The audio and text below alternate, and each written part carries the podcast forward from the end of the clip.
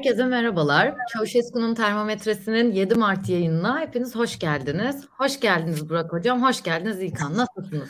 Hoş bulduk. İyiyiz. Sen nasılsın? İyi olmaya çalışıyoruz diyelim her zamanki gibi aslında. Ee, umarım her şey yolundadır sizin tarafınızda. Normal. Aynen öyle. Yani öncelikle bugün şeyle başlamak istiyorum. Bu hafta inanılmaz Mart ayındayız ama Mart gerçekten kapıdan baktıracak gibi duruyor. İleride ekonomi konuşurken de konuşuruz ama önümüzde çok büyük bir kış bekliyor. Şu anda Bolu'yu kar kaplamış İstanbul, Ankara'ya da geliyor. Öncelikle herkese kolaylık diliyorum. Bu kış aylarının geri geldiği günlerde böyle başlamak istiyorum. Sonra da bugün 7 Mart, yarın da 8 Mart Dünya Kadınlar Günü aslında. Ülkemizde ve dünyada sürekli mücadele içinde olan okulda, iş yerinde, evde, sokakta, mecliste sürekli bir mücadele içinde olan bütün kadınların Dünya Kadınlar Günü'nü kutlayarak başlamak istiyorum bu yayına. Ve sizinle de bu Kadınlar Günü'nü özellikle de ülkede ülkemizdeki kadın meselesini konuşmak istiyorum yayının girişinde biraz. Yaz aylarında yaşadığımız bir İstanbul Sözleşmesi olayını her ne kadar ülke ve dünya gündeminin yoğunluğundan konuşmuyor olsak da bu ülkede kadınların yaşaması çok zor. Yani her hafta onlarca kadın katlediliyor, hayatını kaybediyor. Binlercesi psikolojik şiddete maruz kalıyor. Gerçekten bir fırsat eşitliği yok. Eşit değilsek eksiyiz diyoruz. Sürekli bir şeyler yaşıyoruz. Mesela daha yeni bugün öğrendim İstanbul Valiliği 8 Mart kadınlar yürüyüşünü yasakladı. Gece yürüyüşünü yasakladı ve buna izin vermedi. Hayatın her alanında kadınlar olarak var olmaya çalışıyoruz. Ama bu var olma çabamıza sürekli bir ket vuruluyor. Özellikle son yıllarda bunu çok daha fazla görüyoruz. Ülkemizdeki bu kadın hakları ve kadın meselesi hakkında ne düşünüyorsunuz? Çok kısa ben bunu konuşmak istiyorum sizinle. Burak Hocam sizinle başlayabiliriz kadınların toplumsal görünürlüğünün artmasıyla birlikte toplumdaki otoriterliğin bir tepki verdiği kanaatindeyim. İnsanlık tarihi boyunca da bu böyle oldu.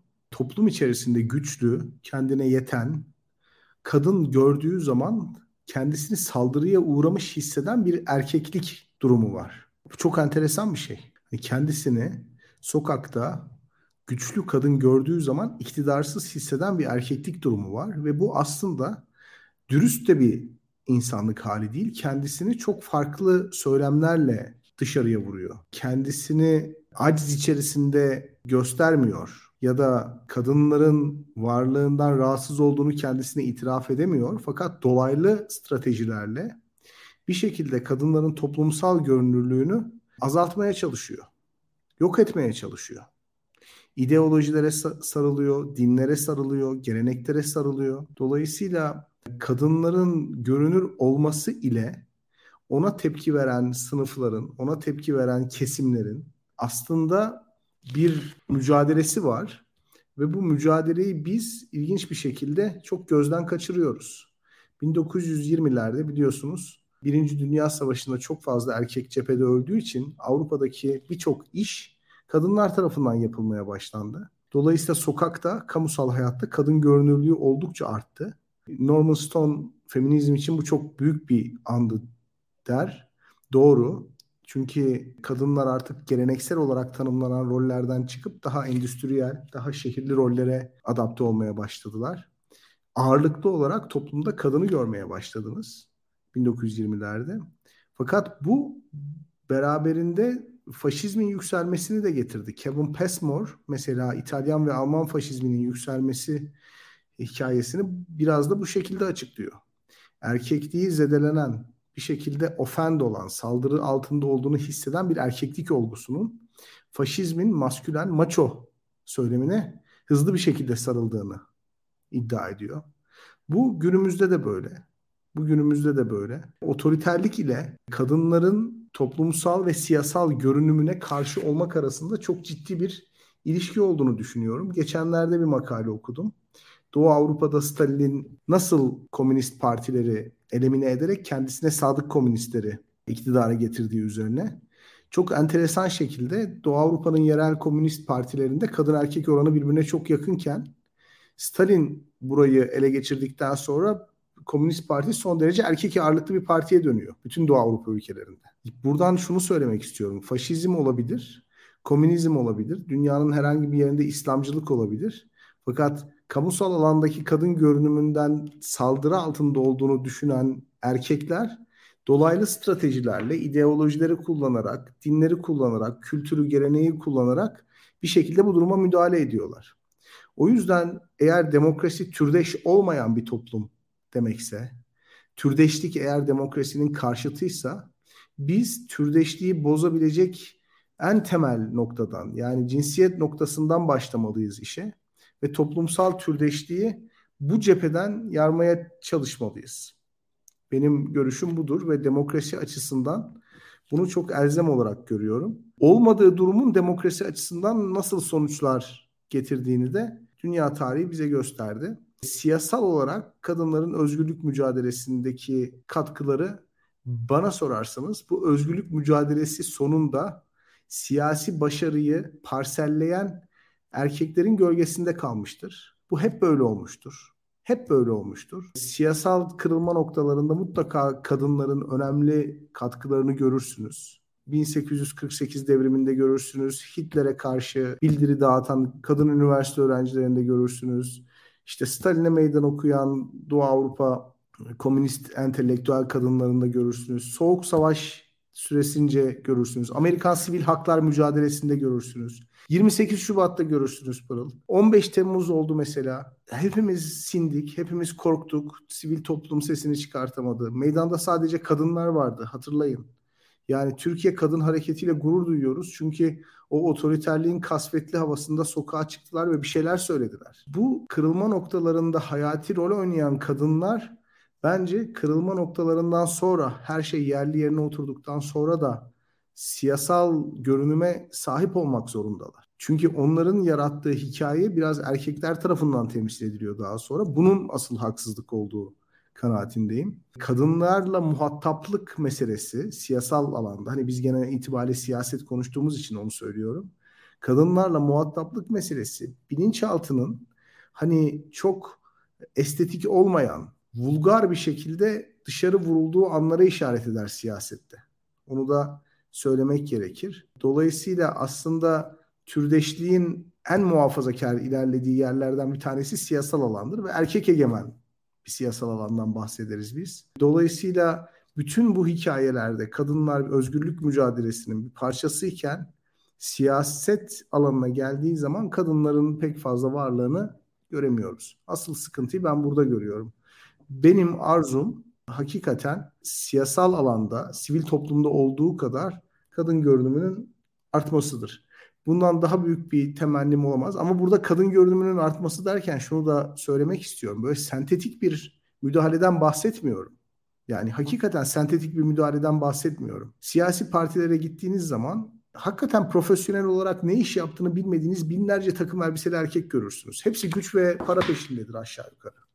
Telefonla konuşurlar. O odadan girerler, o odadan çıkarlar. Bir takım kulisler, bir takım muhabbetler. Böyle şeyler görürsünüz. Siyaset kurumunda yetenekli erkek de olmadığı için yetenekli kadının olmayışına şaşırmıyoruz yani. Böyle bir durum var. Hem yetenekli erkeklerin hem yetenekli kadınların önünü tıkayan böyle erkek egemen bir yüzeysellik de var hani siyaseti ormanda orman kanunlarıyla avlanmak olarak algılayan bir zihniyet var. O çok eril, çok ilkel, çok arkaik bir zihniyet.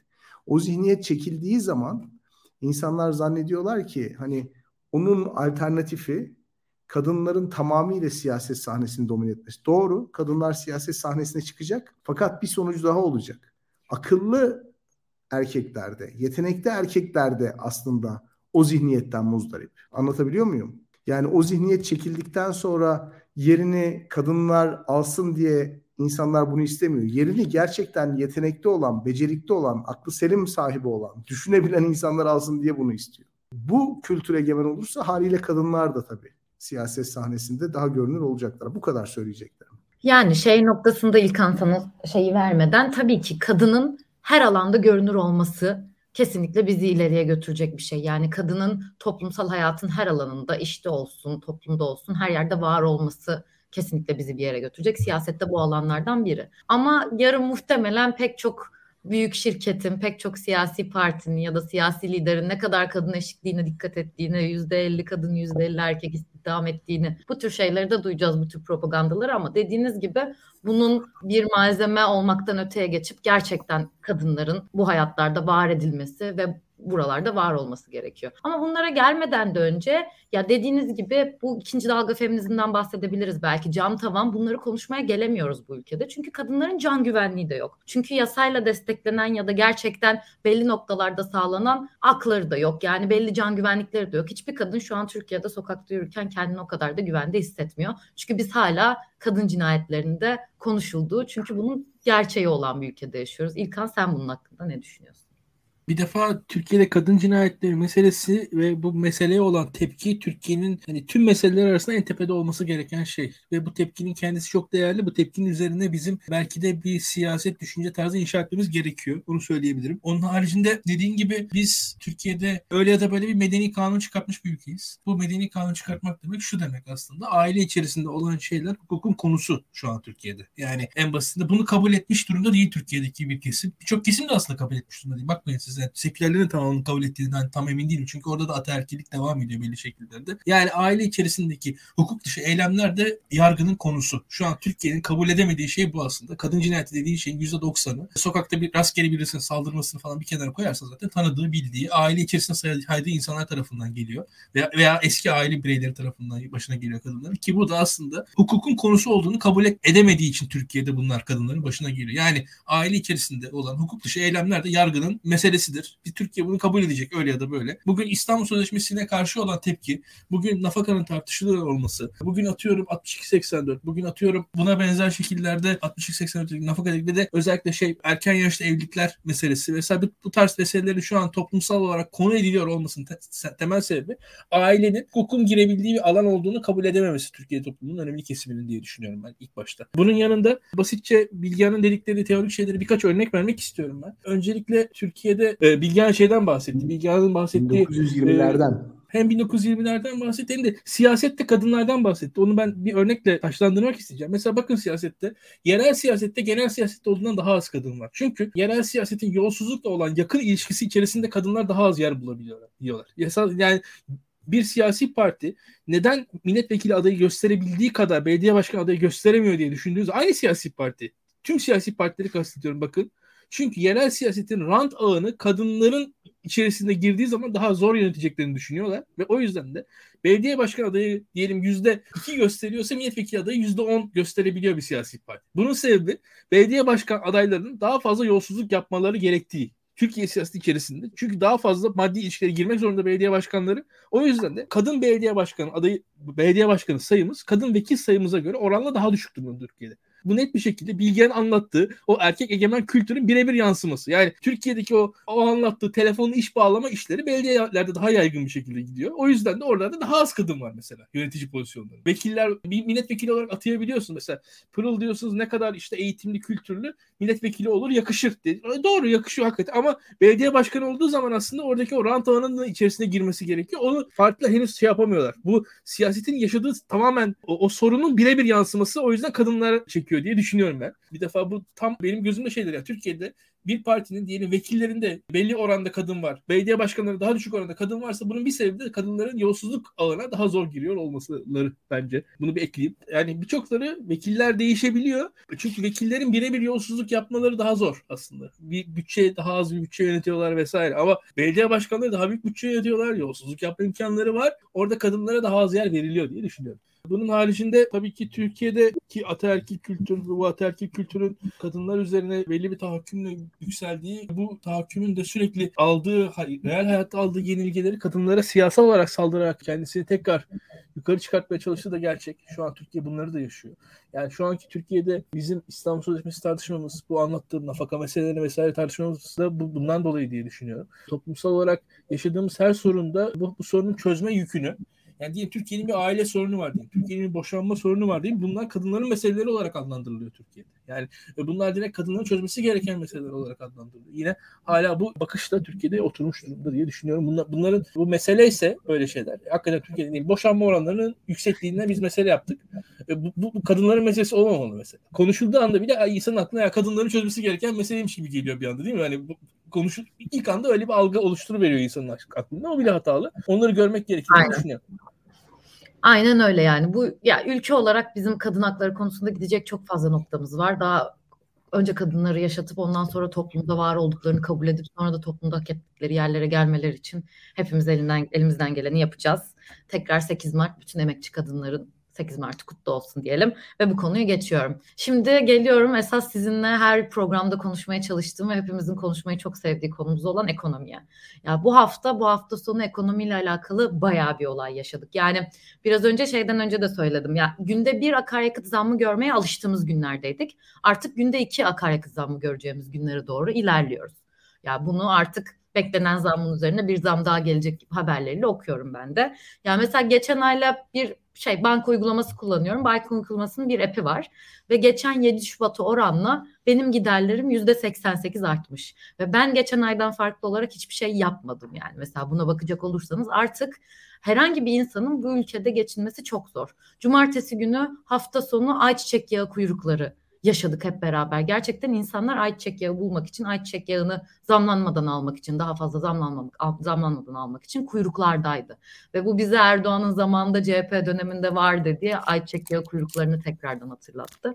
Şu anda tekrar çok kötü bir döneme gidiyoruz ekonomi olarak. Bir tarafta buğday krizi bekleniyor. Bir tarafta bugün Erdoğan ben Putin'le konuştuğum ayçiçek yağı tankerlerine izin verecek geçmesine okey dedi dedi. Öbür taraftan bu ayçiçek yağı kriziyle alakalı soylu açıklamalar yaptı. Yarın tekrar Cumhurbaşkanlığı ekonomi gündemiyle toplanacak ama bu durum nereye gidiyor sizce? Hepimiz hayatımızda hissettiğimiz bir ekonomik kriz devam ediyor ama bunun hakkında ne dersiniz? Bu sefer İlkan'la başlayalım. Tabii ki. Pırıl bir defa Türkiye'deki ekonomik krizi yavaş yavaş farklı toplumsal kesimler de için için yaşamaya başladılar. Bu siyasal olarak baktığımız zaman krizin bir de adının konulması lazım. Yavaş yavaş kimi kesimler sıkıntılar yaşasalar da adını koyamıyorlardı. Umarım şu koşullarda artık adı da konulmaya başlanır gibi geliyor bana. Çünkü şunu gördük. Ben Türkiye'de bakıyorum bir defa yollar boşalıyor. Yani Türkiye'nin trafik sorunu çözüldü yani şu anda. Onu net bir şekilde görebildim. Yani şimdi öyle bir durum var ki inan yarın mesela bir 500 kilometre kadar yol yapacağım muhtemelen. Ya onu düşünüyorum böyle her gün ya işte bir 50 lira daha arttı maliyeti diye düşünmeye başladım. Bir iki gün daha geç yaparsam herhalde bir 300 lira daha artar diye düşünüyorum. Yani bu ne kadar keşke bugün gitseymişim. Ya, hakikaten artık korkunç bir noktaya geldi ve Türkiye'de esas mesele şu. Bir dünyada da belli sıkıntıların yaşandığı dönemler içerisinden geçiyoruz gerçekten. Şimdi onu da sonra konuşacağız ama Türkiye'de bizim yaşadığımız şey yani bir sıkıntıya giriyormuş gibi bir ekonomi yönetimi yok Türkiye'de.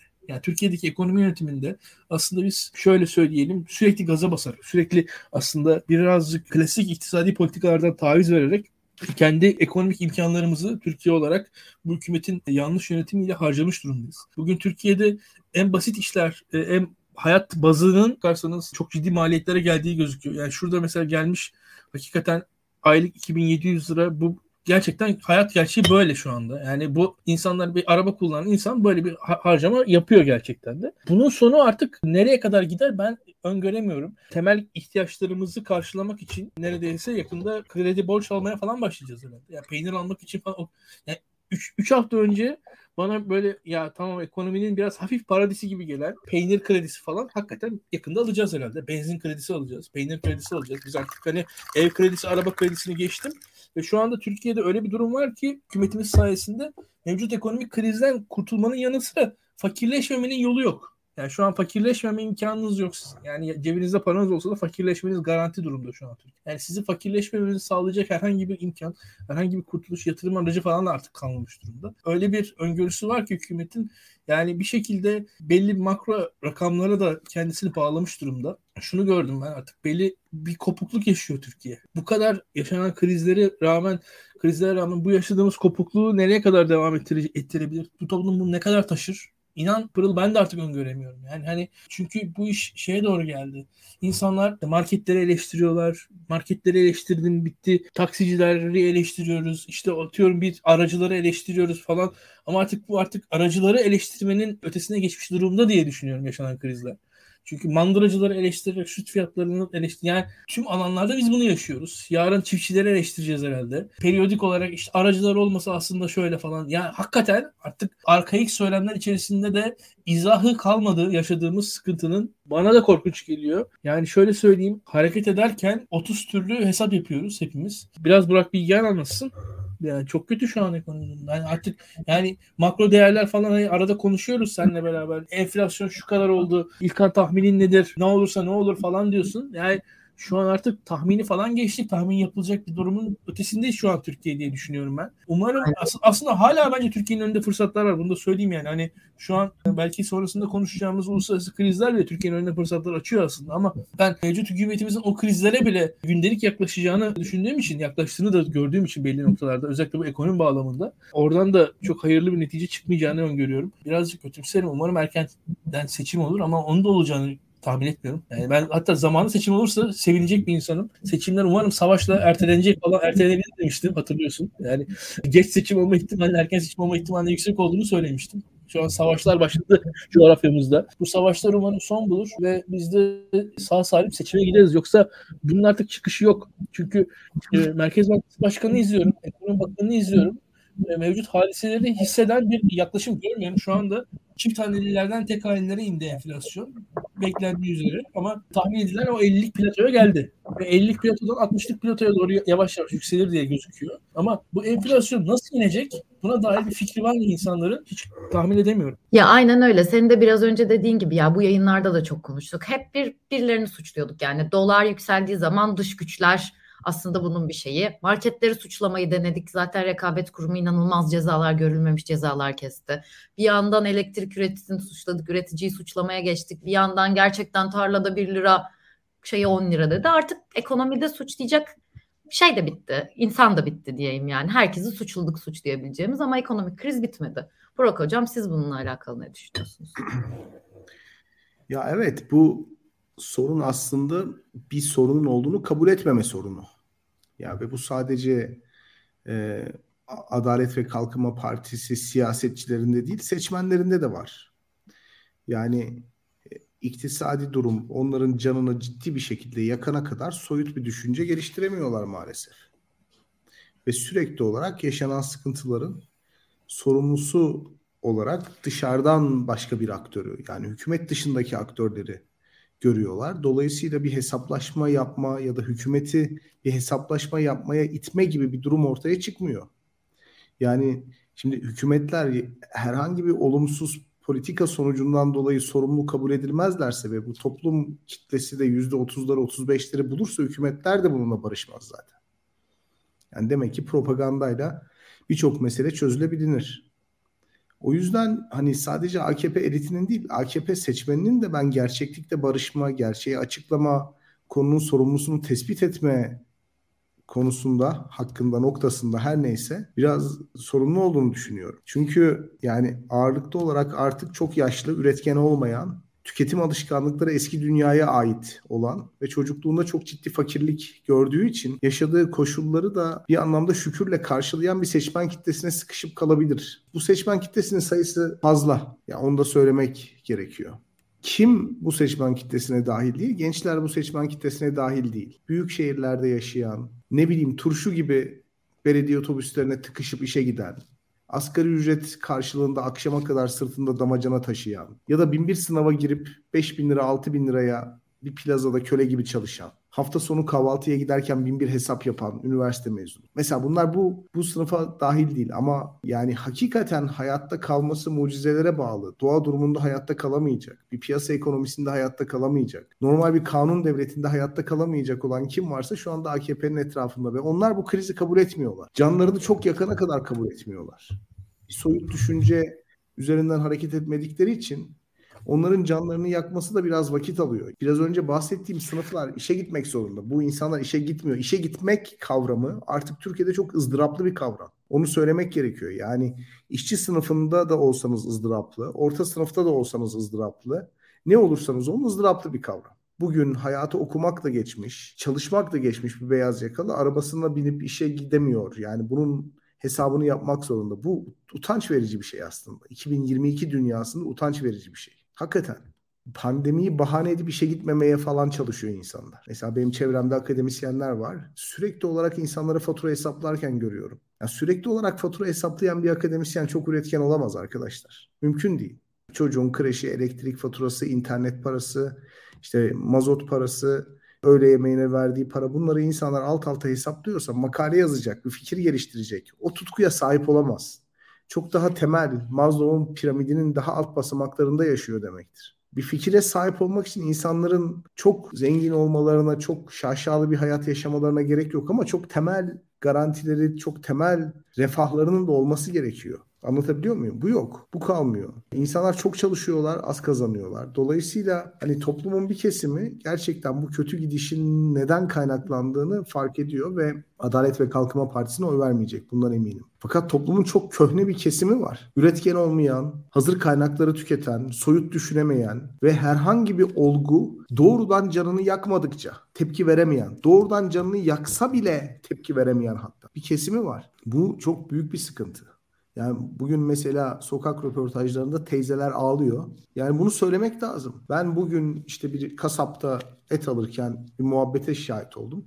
Yani bir kısmı çok mutsuz, bir kısmı halen daha savaş var falan filan işte daha ne olsun çok şükür falan diyor. Anlatabiliyor muyum? Şimdi biraz garip bir şey oldu Türkiye'de. Yani hani ekonominin kötü gittiğini oy verdiğiniz parti iktidarda olsa da kabul ederdiniz. Mesela bir önceki krizde DSP'liler, MHP'liler, ANAP'lar ekonominin kötü gittiğini kabul ediyorlardı. Yani ekonominin kötü olduğu kabul edilirdi. Bu önemli bir çıkış noktasıdır. Fakat şimdi ben hükümete yakın arkadaşlarım var. Sohbet ediyoruz. Çok ilginç şeyler söylüyorlar. Mesela diyorlar ki hocam diyorlar 2023'e kadar götürür. Yani bir yerde batacak ama seçime kadar. Şimdi böyle olur mu ya? Yani biz ekonomiyi batırıyoruz ama batması 2023'ten sonra olacağı için biz rahatız. Böyle şey olur mu? Yani birçok AKP'liden duydum İlkan ben bunu. Ya adamlar bat, batmayı zaten onu o gibi batacağız zaten. Onu kabul ediyorlar. 2023 çıkarır mıyız çıkartmaz mıyız? Böyle bir şey. Şimdi Bilge şey, Tayyip Erdoğan'a verilecek Nobel'le beraber aklıma geldi. Bu hakikaten Keynes'in uzun zamanda hepimiz öleceğiz lafı vardır yani. In the long run we are all dead yani korkunç öyle, bir şey. Öyle. E bu arada Ahmet Bey bir şey yazmış. Çok karamsarsınız demiş. Asla vazgeçmez dediğim insanlar ateş püskürüyor. Doğru. Onu ben de görüyorum. Benim de gördüğüm insanlar var. O tercihlerini değiştirebilirler. Fakat şimdi şu krizi hakikaten medyanın nispeten daha özgür olduğu, toplumun daha rahat kendisini ifade edebildiği, daha rekabetçi bir parlamenter sistemde yaşasaydık herhalde taş üstünde taş kalmazdı. Sürekli olarak kriz yayınları yapılırdı. Sürekli olarak ekonomistler çıkar konuşurdu. Sürekli olarak toplum bir şekilde neler yapılması gerektiğini tartışırdı. Sürekli olarak sivil toplum kuruluşları seminerler düzenlerdi. Üniversitelerde kulüpler ekonomistleri çağırırlardı. Onlarla fikir alışverişinde bulunurlardı. Ya Türkiye'de 200 küsur üniversite var. Ekonomik krize dair bir, bir seminer programı gerçekleşmedi arkadaşlar. Ya çok enteresan değil mi? Yani Türkiye'de 200 üniversite var. Başkanlık sisteminin hukuki çerçevesine dair bir hukuk fakültesi, bir hukuk bölümü bir seminer düzenlemedi. Şimdi bazı şeyler normal bir zeminde olsa çok daha farklı sonuçlar doğuracak. Ama şu anda de, olduğu için biz meselenin ne anlama geldiğini bile anlayabilmiş değiliz. Bir de sana şöyle katkıda bulunmak istiyorum. Siyasal Türkiye'nin yapısı açısından. Adalet ve Kalkınma Partisi'nin bir çekirdek seçmeni var. Doğru. Bu insanlar Türkiye'yi daha geleneksel muhafazakar dindar açıdan okuyorlar. Doğru.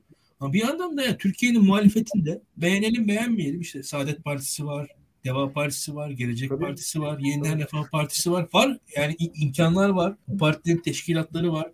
Ya bu partilerin oy alması lazım. Yani hakikaten öyle. Yani şu anki şartlar altında Türkiye'nin şu yıkımı içerisinde gerçekten oy almalarını bekliyorum. Ve umarım keşke bir hareket olsa. Yani keşke biz ya şu anda biz bak bu kadar kavgalar ettik, tartışmalar çıktı, şunlar bunlar falan filan ya bir yandan da. Ya gerçekten mesela bir parti çift haneli oy oranlarına ulaşmış olsaydı o, o, o cenahtan çok daha rahat bir şekilde Türkiye'nin siyasal alanı analiz edilecekti. Bu adaylık meseleleri, o tartışmalar vesaire çok daha rahat sürdürülecekti diye düşünüyorum. Şu anda bizim yaşadığımız tıkanıklığın da aslında kökeninde o o partilerin büyümemesi var. Çünkü DSP tamam çökmüştü. Doğru. Türkiye'de de bir Tayyip Erdoğan'a bir teveccüh vardı. O da doğru. Bir Cem Uzan faktörü çıkmıştı. O da doğru ama DSP çökerken de CHP yükselmişti Türkiye'de. Yani öyle de böyle yani DSP'deki kitle DSP'ye biz sadık DSP'liler olarak hayatımız devam edeceğiz dememişti. Yani hani orada bir şekilde bir kendi siyasal sahasında. Sonuçta her DSP'liden gidip öbür seçimde Adalet ve Kalkınma Partili olması beklemediniz. 2002'de o olmadı Türkiye'de. Ama benzer bir hareketin insan öyle ya da böyle bekliyor. Yani ki o zaman da mesela DSP'nin yerine aday partiler çıkmıştı. İşte Yeni Türkiye Partisi ki belki Cem Uzan'ın partisi de DSP'nin yerine aday parti olarak konumlanabilir o seçimde. Açıkçası Türkiye'de benzer hareketler oldu. Şu anda şu anki bizim e, muhalefet içi tartışmalarımızın da kökünde biraz bu var. Çünkü bir yapı muhalefet içerisinde bir oyla geliyor. Diğeri oyla gelmiyor. Bir zümrenin temsilcisi olarak geliyor. Sıkıntı da oradan çıkıyor. Yani bu Türkiye bu ekonomik krizi bir defa dediğin şey çok doğru. Bir adının konması lazım. Senin programında olduğu gibi diyelim. Yani hakikaten Türkiye adını koymuyor. Türkiye kriz yaşadığını kabul etmiyor. Kriz yaşadığını kabul etmezse zaten evet. nasıl çözebilir? Ya yani bu bir defa hast önce teşhis olacak. Türkiye daha teşhis seçmen aşamasında. kabul etmiyor. İlkan seçmen de kabul etmiyor. Bu çok çok kötü bir şey bak. Bir şey söyleyeyim yani? Siyasetçi kabul etmeyebilir. Hiçbir şey diyemem. Siyasetçi dersini sandıkta alır. Ya seçmen ders vermesi gereken aktör. Hocam yani burada bir, bir, bir problem var. Yani seçmenle alakalı bir problem var. Ve e, hani şunu söylemek lazım. Demokrasinin sosyolojik kökenlerine dair çok ciddi bir literatür var. Daha önce bu programda tartıştık. Şimdi demokrasinin bu sosyolojik kökenlerine dair e, bireyin kendi kendine yetebilmesi, kendi potansiyelini bir şekilde topluma, devlete hesap vermeden, devleti gözünde büyütmeden harekete geçirebilmesi gibi faktörler sıralamıştık. Yani bireyin bir özgürlük düşüncesi olacak. Bireyin kabilesine, aşiretine, mahallesine karşı bir sorumluluğu olmayacak. Ve birey gözünde devleti büyük bir heyyula, büyük bir kült, büyük bir put gibi tasavvur etmeyecek. Şimdi yani çok enteresan bir şey var. Birincisi yani insanlarda Adalet ve Kalkınma Partisi ile devleti özdeşleştirme eğilimi. Dolayısıyla ona oy vermediği zaman devlete karşı bir ihanet içerisinde bulunmuşluk hissi var. Bu kadar çok insanın olması demokrasi açısından çok büyük bir sıkıntı. İkincisi insanların başka insanların hayatlarına müdahale etme eğilimi ve başka insanların hayatlarını düzenleme eğilimi var. İşte İstanbul Sözleşmesi'nden bahsediyor. Ya hatırlar mısınız bilmiyorum ama bir Boğaziçi eylemleri sırasında biz LGBT topluluğunun yaptığı bir resmi falan tartıştık abi. Çok saçma şeyler tartıştık hatırlıyor musunuz? Sürekli olarak başkalarının hayatını düzenleme işi, ötekini yargılama, ötekini yadırgama işi. Yani başka kimlikleri, sürekli olarak yıldırma eğilimi var. Bu da demokrasi açısından sorumlu. sorumlu.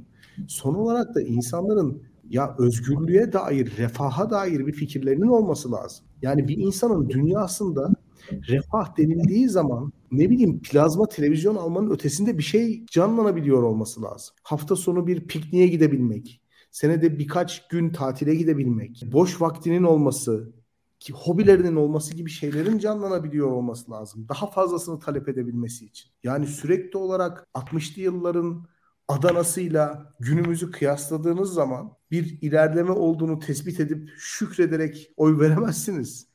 Böyle bir şey yok.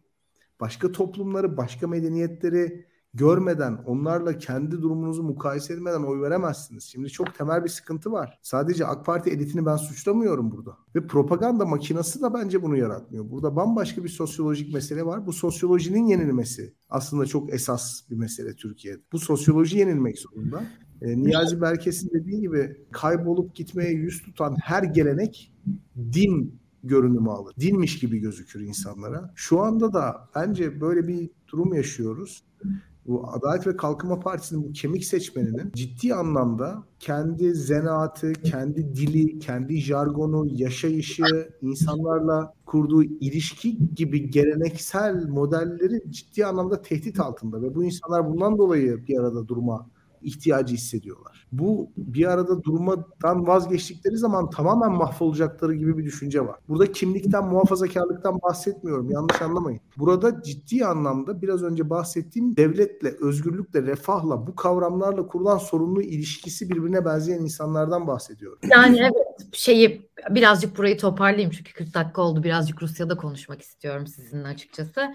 Ya şöyle bir şey var. Dediğiniz probleme ben de katılıyorum. Muhtemelen globalleşmenin biraz daha yayılmasıyla gerçekten 60'ların Adana'sı dışında başka bir şeyin var olabileceğini gördükçe belki de çözülebilecek bir problemdir. Burayı birazcık şey yapmak gerekirse aslında temel sorunumuz şu. Yani dediğiniz şey noktası çok doğru. Üniversiteler ekonomik kriz konuşmuyor. Medya zaten ekonomik kriz konuşacak kadar özgür değil. Siyasi partiler bir şekilde ekonomik kriz konuşmuyorlar istediğimiz düzeyde yeterince. Ülkede kimse ekonomik kriz konuşmuyor ve ben de siz söyledikten sonra sadece ben banka hesabım ve Twitter timeline'ım ekonomik kriz konuşuyormuş gibi hissediyorum. Bu krizin var olduğunu bir şekilde kabul etmemiz ve her kesimde dediğiniz gibi üniversitelerde, siyasette, medyada konuşur hale gelmemiz gerekiyor. Belki de çözme evresine gelmek için diyerek burayı hafiften İlkan senin son söyleyeceğim bir şey yoksa burayı hafif toparlayalım son söyleyeceğim şey şu. Türkiye'de demokrasinin bazı gerekleri yerine getiriliyor. Bunlar işte sandık, partilerimiz var çok güzel ama Türkiye'de biz çok fazla şöyle söyleyelim iktidar değişimini demokratik olarak çok fazla sayıda deneyimlemedik Türkiye'de. Yeterince deneyimlemedik. Yani arka arkaya demokratik olarak A partisinin gidip B partisinin gelmesi, B partisinin gidip C partisinin gelmesini Türkiye'nin yaşaması lazım. Ve şöyle bir durum ne yazık ki Türkiye'de gerçekleştirilmiş durumda. Adalet ve Kalkınma Partisi seçmeni kendisinin dışarısındaki bir partinin Türkiye'de iktidara gelmesinin Türkiye'deki meşru siyasi siyasetin dışına çıkılması olarak kabul ettirmiş durumda. Yani Türkiye'nin önemli kısmına. Adalet ve Kalkınma Partisi'nin seçim kaybetmesini Türkiye'deki sistemin meşruiyetinin kaybetmesi olarak görüyor. Kendisi seçmenin hani sistemin meşruiyetiyle Türkiye ile özdeşleştirebilmiş durumda Adalet ve Kalkınma Partisi. Ve bunun da yarattığı bir çıkarsamacı zihin yapısı var. Yani bu yüzden de Adalet ve Kalkınma Partisi eleştirmek aslında ayıp, günah bir tabu haline geliyor. Tabulaşıyor Adalet ve Kalkınma Partisi zaten. insanının da o bizim işte algılayamadığımız hatta sürekli kınadığımız düşünce yapısı da biraz böyle oluşuyor. Adalet ve Kalkınma Partisi'nin seçim kaybetmesini bir yıkım, ölüm, bir günah, bir ayıp olarak neredeyse adlandırmış durumdalar diye düşünüyorum. Şu an hele hele bu uzun süren 20 yılı bulmuş iktidarla beraber biz hep şeyden bahsediyoruz. 20 yılda işte gençler geldi falan. Bu 20 yılda da insanların zihninde artık iktidar değişimi artık neredeyse bir günah, neredeyse bir ayıp, bir öyle bir küfür gibi adlandırılabiliyor diye düşünüyorum. Biraz orada öyle bir şey var. O, o zihinle beraber yakınlaşıyorlar. Yani bir sorun var Türkiye'de. Bu sorunu hani ne diyelim dine, bayrağa, Allah'a, Atatürk'e laf etmeden konuşuyor insanlar. Yani bana bir de Adalet ve Kalkınma Partisi eklendi şu anda. Buradan ekonomiyi konuşuyorken hazır şu anda dünyada devam eden bir savaş durumu var biliyorsunuz. Hala sivillerin öldürüldüğü ve hala aktif durumda bir müzakerenin de sağlanamadığı bugün üçüncü görüşmeler durumunda gerçekten yanı başımızda bir savaş durumu var. Ve buranın en büyük şeylerinden biri de aslında gaz. Yani Rusya'nın doğal gazı şu anda gerçekten Avrupa'nın Avrupa'daki gaz fiyatlarının her gün, her saat, her saniye arttığı bir dünyada yaşıyoruz. Ekonomik olarak bunun da etkilerini çok daha fazla görmeye başlayacağımız bir yere gideceğiz. Bunun hakkında genel olarak birazcık bu oradaki savaş halinin ya da gaz krizinin ülkeyi nasıl etkileyeceği konusundan ve bu üçüncü müzakerelerde de herhangi bir anlaşma sağlanmadı. Bu savaş durumunun Rusya-Ukrayna anlaşmasının mümkün olup olmadığını düşün hakkında ne düşündüğünüzü birazcık merak ediyorum. Burak Hocam sizinle başlayabiliriz genel olarak. Ya bu konuda konuşacak çok şey oldu. Yani şimdi soruyu sorarken onu düşünüyordum. Yani bu, bu mesele birçok aktörün, hepimizin aslında yeni sorgulamalar yapmasına sebep oldu. Ee, yani sadece Rusya'nın Ukrayna'yı işgal etmesi değil, aynı zamanda işte Batı dünyasının verdiği tepki, liderlerin profillerinin bizde yarattığı ön kabullerin aslında nasıl içi boş olduğu, Putin'in mesela Türkiye'de ilginç bir şekilde belirli bir toplum kesimi tarafından olabilecek en zeki stratejist olarak kabul edilmesi, Türkiye'de bir, bir kısım sol görüşlü akademisyenin, aydının aslında bazı kritik eşiklerde çok net tavır almakta zorlanmaları, yine aynı şekilde batılı kurumlarda yer alan Türk muhalefetinin aslında batılı kurumlarla da o kadar iyi uzlaşamayabileceği, bütün bunlar Rusya'nın işgal işgalinden sonra beni çok düşündürttü. Mesela son söylediğimi biraz açayım. Yani Türkiye'de Tayyip Erdoğan'ın iyilik yaptığı çok önemli bir toplum kesimi var aslında yani. Normalde muhalif olmanın çok kıymetli kıymeti harbiyesi yoktu Türkiye'de. Yani 1994 yılında muhalif olmanızın bir anlamı yok. Yani gerçekten askere muhalif değilseniz yani sistemin kendisine muhalif değilseniz bir siyasi partiye muhalif olmanın hiçbir anlamı yoktu. Tayyip Erdoğan sayesinde muhaliflik çok kıymetli bir şey haline geldi. Çok onurlu, çok haysiyetli olma imkanı tanıdı insanlara. Ve Tayyip Erdoğan'ın karşısında konumlanan herkes de otoriterliğin karşısında olan aktörler tarafından birdenbire meşru kabul edildi, makbul kabul edildi. Bir ikbal kapısı açıldı. Şimdi bu son Ukrayna işgali meselesi o ikbal kapısını bence kapatıyor. Çünkü batılı kurumların içerisinde sadece Tayyip Erdoğan'a muhalif olduğu için yer alan birçok insan otoriterlikten yana tavır koydu. NATO eleştirisi yaptı. Çok enteresan bir şey. Yani NATO eleştirisini yapın da NATO eleştirisini sosyalist böyle gençlik örgütü ağzıyla yaptılar. NATO aparatları falan dedi. Adamın hani çalıştığı kurum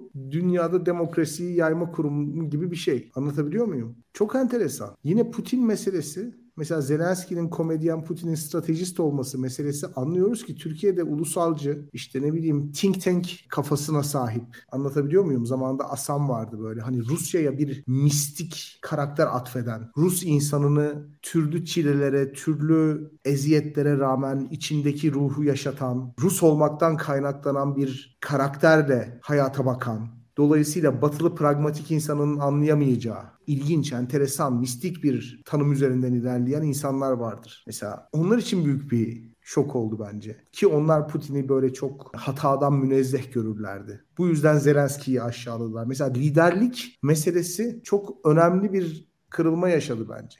Zelenski mi gerçekten lider yoksa Putin mi gerçekten lider? Ve Türkiye'deki insanların hani vatanını tişört giyip savunan bir komedyen mi daha çok etkiliyor yoksa bir şekilde büyük saraylarda bilgisayar hileleriyle birçok insana konuşuyormuş gibi yapan ama aslında yanına kimseyi yaklaştırmayan, Ukrayna diye bir halk yoktur, Ukrayna diye bir devlet yoktur diye her gün konuşan bir adam mı daha çok etkiliyor? Batı'nın verdiği tepki mesela beni çok düşündürttü. Çünkü e, biraz Putin'in istediği dünya neyse o şekilde oynamaya başladı Batı. Yani Putin hem zafer kazandı hem mağlubiyet yaşadı. Zafer kazandı çünkü istediği dünya böyle bir yerde. Maalesef. E, mağlubiyet yaşadı çünkü onun istediği dünya en çok Rusya'yı vurur. Yani bütün bunları bana düşündürttü Pırıl. Dediğim gibi yani bu olay gelip geçecek. Şimdi şunu hepimiz biliyoruz artık 10-12 gün oldu. Bundan sonra Putin'in bütün Ukrayna'yı alması, Kiev'i, Harkiv'i yakıp yıkması bunların hiçbir anlamı yok artık. 48 saat içerisinde bitecek bir operasyon.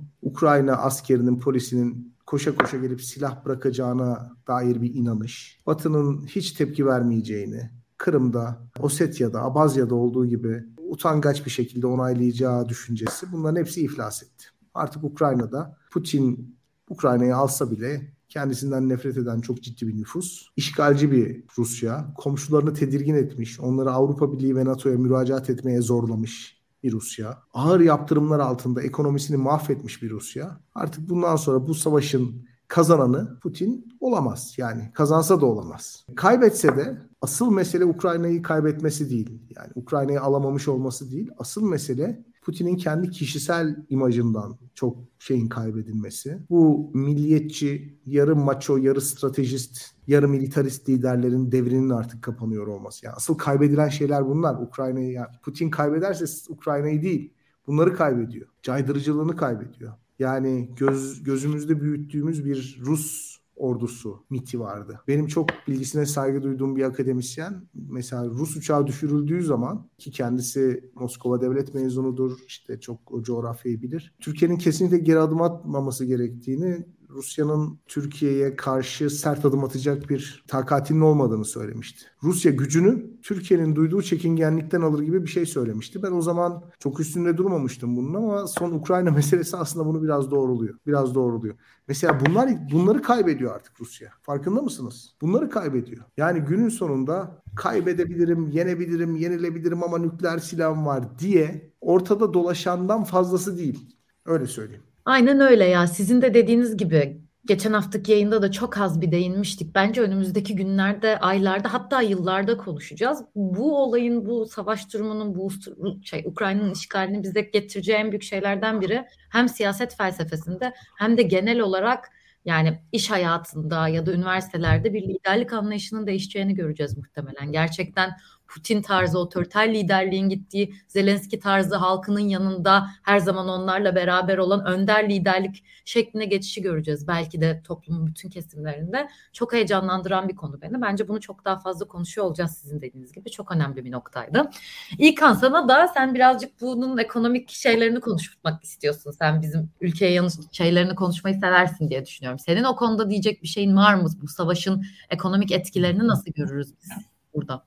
Birçok yorum zaten yapılıyor. Dünyanın kötü bir zamana denk geldi bu savaş. İlk başta en basit değerlendirmeyle dünyanın en büyük buğday ihracatçısı, en büyük 5. buğday ihracatçısı birbiriyle savaşıyor şu anda. Ve bunlarda bu buğdayı ihraç ettikleri limanlarda sa- savaşlar var. Yani Odessa gibi bir limanda savaş var. Ve Karadeniz'e şu an ticari gemi girmesi bile zor. Çünkü sigortalayamıyorsunuz bu gemileri. Dünya ticareti ciddi darbe almış durumda. Şu an mevcut haliyle bile. Yani hiçbir yaptırım olmadan haliyle bile. Bir ve bunun üzerine yaptırımları konuşacağız. Yaptırımların etkileriyle beraber zaten ülkelerin yerleri belirlenecek diye düşünüyorum. Biz ilk başta e, uluslararası analizlerde genelde Türkiye ilk darbe yiyecek ülke gibi gözüküyor. Çünkü en fazla buğday ithal eden, en fazla ayçiçek yağı ithal ülke gibi gözükmesi, gözükmesi gözüküyor. Ama yani ben Türkiye'nin şu aşamadaki mevcut e, gelir e, zenginliğiyle bir kıtlık falan bir şey yaşamaz Türkiye. Yani fiyatlar artar falan ama Türkiye zaten hani buğdayı makarna yapıp satan bir ülke nispeten ama özellikle Afrika ülkelerinde, Orta Doğu'daki Arap ülkelerinde korkunç krizler yaşanabileceğini düşünüyorum. Hatta şöyle söyleyeyim ben özellikle bu buğdayın, buğday gibi tahılların talebi Çin gibi ülkelerde de yüksek olacak diye gözüküyor şu anda. Tüm dünyada, Çin'de de daha öncesinde bir domuz gribi falan vardı. Bunun etkileriyle beraber orada da tarımda sıkıntılar varmış. Yani arka arkaya koyduğunuz zaman verileri gerçekten önümüzde gıda fiyatlarında korkunç bir gelecek gözüküyor. Enerji daha enerjiden bahsetmedim bile şu anda. Enerjiden bahsetmedim ve Rusya'dan bahsediyoruz. Daha enerjiden bahsetmeden ne kadar kötü şeyler olduğunu anlattım ki buna şunu da eklemek lazım. Rusya aynı zamanda dünyanın en büyük gübre ihracatçısı da ülke. Şu anda özellikle Çin Rusya'nın üretmediği gübrelerde dünyada özellikle bu gübreleri satın alan bir ülke olduğu için gübre konusunda da çok yoğun bir baskı gelecek. Gübre fiyatlarını ve tarım fiyatlarının tamamını arttıracak. Sırf buğdayda da kalmayacak o iş. Yazık ki. Bununla beraber tek tek bakıldığı zaman hakikaten korkunç noktaya doğru gidiliyor. Önümüzdeki bu bu savaş şu an bitmezse ekim yapılamayacak Ukrayna'da bir defa. Ukrayna'da ekim yapılamayacak. Yani tarım yapamayacak insanlar. Çiftçiler tarlalarına gidemeyecekler. Şu an aslında bu savaşın hemen bitiyor olması gerekiyor. Ya bu savaş eğer Mayıs ayını falan bulursa ciddi ciddi yaz itibariyle açlık tehlikesi de Ukrayna'nın kimi yerlerinde tekrar belki de gündeme gelebilir. Oraya Ukrayna'ya gıda yardımı yapılması gerekebilir. Öyle o tarz ihtiyaçlar da doğacak diye düşünüyorum ben. Çok kritik noktalardayız tüm dünya açısından. Türkiye açısından da hem ekonomik hem e, insani olarak ciddi krizler bizi bekliyor diye, diye düşünüyorum.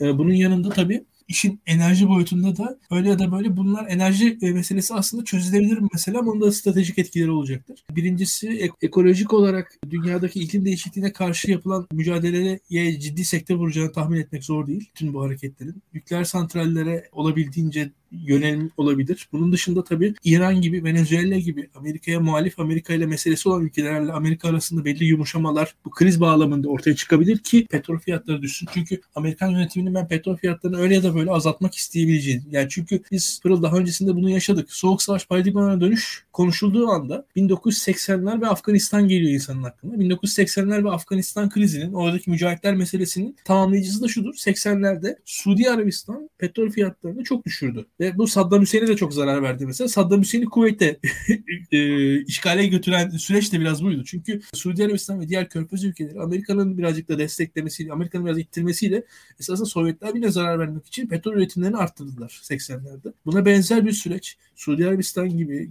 diğer körfez ülkeleri gibi ülkelerde üretimin arttırılmasıyla beraber petrol fiyatlarını Amerika baskılamak isteyebilir diye düşünüyorum.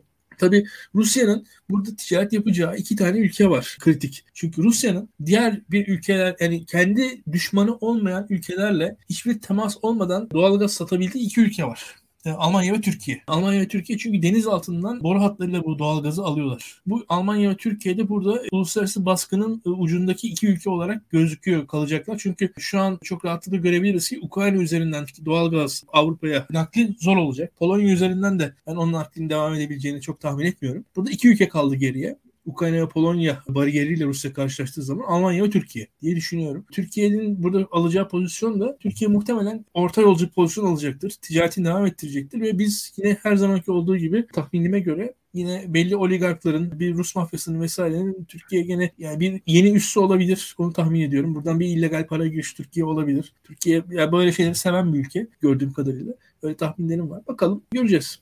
Hocam sizin bu konuda ekleyecek bir şeyiniz var mı? Bir şey söyleyeceğim. Bu Robert Cohen ve Joseph Nye asimetrik bağımlılık ve simetrik bağımlılık üzerine söylediği şeyler var. Çok önemli bu. Şimdi ekonomik güç aslında bir hard power, sert güç enstrümanı olarak kullanılabilir ekonomik meseleler. Mesela 2006'da Rusya o dönemki Ukrayna hükümetini sıkıştırmak için gaz vermemişti. Anlaşılan fiyatlar benim kontrolümde olan bir ya da benim tasvip ettiğim bir hükümet için anlaşılan anlaşılan fiyatlardı. Şimdi siz eğer siyasi olarak bağımsız olmak istiyorsanız gazı da pahalı kullanacaksınız gibi bir argümanı vardı o zaman. Tabii Ukrayna'da bunu ödeyemeyince gazı kesmişti. Ukrayna da Avrupa'ya kendi üzerinden giden gaz boru hatlarını tırtıklamaya başlamıştı. Böylece Avrupa'da bir gaz krizi oluşmuştu. 2006 senesinde ben bir araştırma merkezinde çalışıyordum. Dosya bendeydi. O yüzden hatırladıklarımı söylüyorum. 2006 Noel'i çok krizli geçmişti. Şimdi niye böyle oldu? Çünkü Ukrayna gibi, Gürcistan gibi ülkeler aslında Rusya ile asimetrik bir bağımlılık ilişkisi içerisinde. Rusya'dan gelen gaza bağımlılar fakat onların ödedikleri para Rus ekonomisi için çok önemli bir para değil. Yani Rusya rahatlıkla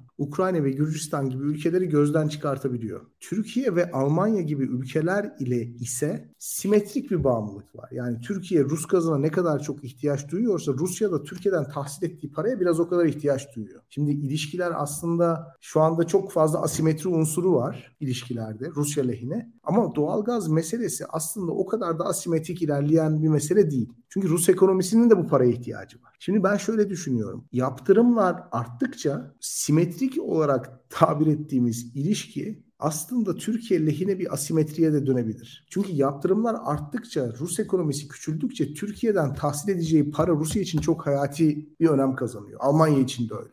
Anlatabiliyor muyum? Yani dolayısıyla Türkiye bu yaptırımlar meselesinden aslında kazanan taraf. Çünkü Rusya gaz satmayı, petrol satmayı reddedebilecek bir ülke değil. Yani bunu anlamamız lazım. Hani hadi sen bana yaptırım koydun, Swift sisteminden çıkarttın. Ben de sana doğal gaz satmıyorum diyebilecek bir ülke değil. Hani anlatabilir taş yerler. Öyle söyleyeyim. Hani ekonominin çarkları durur.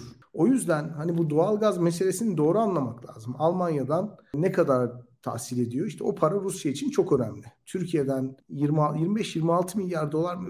Çok emin değilim. Bakmam lazım. Çok da yanlış bir şey söylemek istemiyorum ama ya mesela bu paralar çok önemli Rus ekonomisi için. Özellikle çok bu yaptırımları bakmadım bu meseleye. Yani bir 10 yıldır bakmadım. O rakamları çok tam bilmiyorum ama şunu söyleyebilirim ki o rakamlar Rus ekonomisi için çok önemli. Hele ki kıskaca alınan, sıkıştırılan Rusya için daha da önemli hale geliyor. Dolayısıyla bu Türkiye'nin aslında lehine olan bir durum. Doğalgaz pazarlıklarında lehine çevirebileceği bir durum. Hayatın diğer alanlarında lehine çevirebileceği bir durum. Bugün Türkiye ve Almanya Rusya ile çok sert bir şekilde doğalgaz restleşmesi yaşadıkları zaman evet kaybedebilirler. Çok ciddi kaybedebilirler ama Rusya da çok ciddi kaybeder. Hele ki bu yaptırımlar altında. O yüzden Rusya'ya karşı ben çok ciddi anlamda hem Putin'in hem Rusya'nın hem Rus ordusunun mitolojik hale getirildiğini, bunun da belli bir zevat tarafından özellikle bir dönem Adalet ve Kalkınma Partisi'ne muhalefeti stratejik olarak omnipotent bir Putin figürü üzerinden geliştirmeye çalıştıkları için. Çünkü Tayyip Erdoğan'ın batıcı olduğu dönemde Avrasya'da ulusun menfaatlerini hakkıyla koruyan bir lider profili vardı ve onun üzerinden geliştirdiler. Bu da devam etti. Ama baktığınız zaman ya pandemi döneminde çok kısıtlı sayıda insan gören, çok kısıtlı sayıda insandan bilgi alan, bugün ekonomisi İtalya'nın ekonomisinden daha küçük olan, ordusunun modernizasyonu konusunda son operasyonun gösterdiği üzere çok ciddi soru işaretleri olan, toplumu patronaj ağlarıyla kendisine bağlamış, var olabilecek bütün sorunları iktisadi bağımlılık yaratarak çözen ve kendi siyasi muhalifi olmamasına rağmen yani ciddi bir siyasi rakibi olmamasına rağmen kendisi aleyhine yayın yapan gazetecileri öldürerek ortadan kaldırmayı seçen bir rejim aslında. Böyle çok mistik 19. yüzyıl Rus romanlarında hayata küsmüş, Kırım'da senatoryuma yatan ve içinde fırtınalar kopan bir roman kahramanı yok ortada. Hani bu meseleyi Rusya meselesini mitolojikleştirmemek ve Rusya'yı hakkıyla tahlil etmek gerekiyor diye düşünüyorum ben. Ağzınıza sağlık. Son olarak İlkan senin eklemek istediğin son bir şey yoksa ufaktan yayını bitirelim isterim. Burak Hocam sizin de aynı şekilde. Yok benim. Yok. O zaman ağzınıza sağlık. Çok teşekkür ederim. Yine dolu dolu konuştuğumuz bir yayın oldu. Şey de diyemiyorum. Muhtemelen bugünkü konularımızı haftaya ve sonraki haftalarda da konuşmaya devam edeceğiz. Çünkü kısa sürede bitmesi beklediğimiz şeyler değil. Bakalım önümüzdeki haftalarda biz neler bekleyeceğiz. Çok teşekkür ederim. Herkese iyi akşamlar diliyoruz. İyi akşamlar. İyi akşamlar.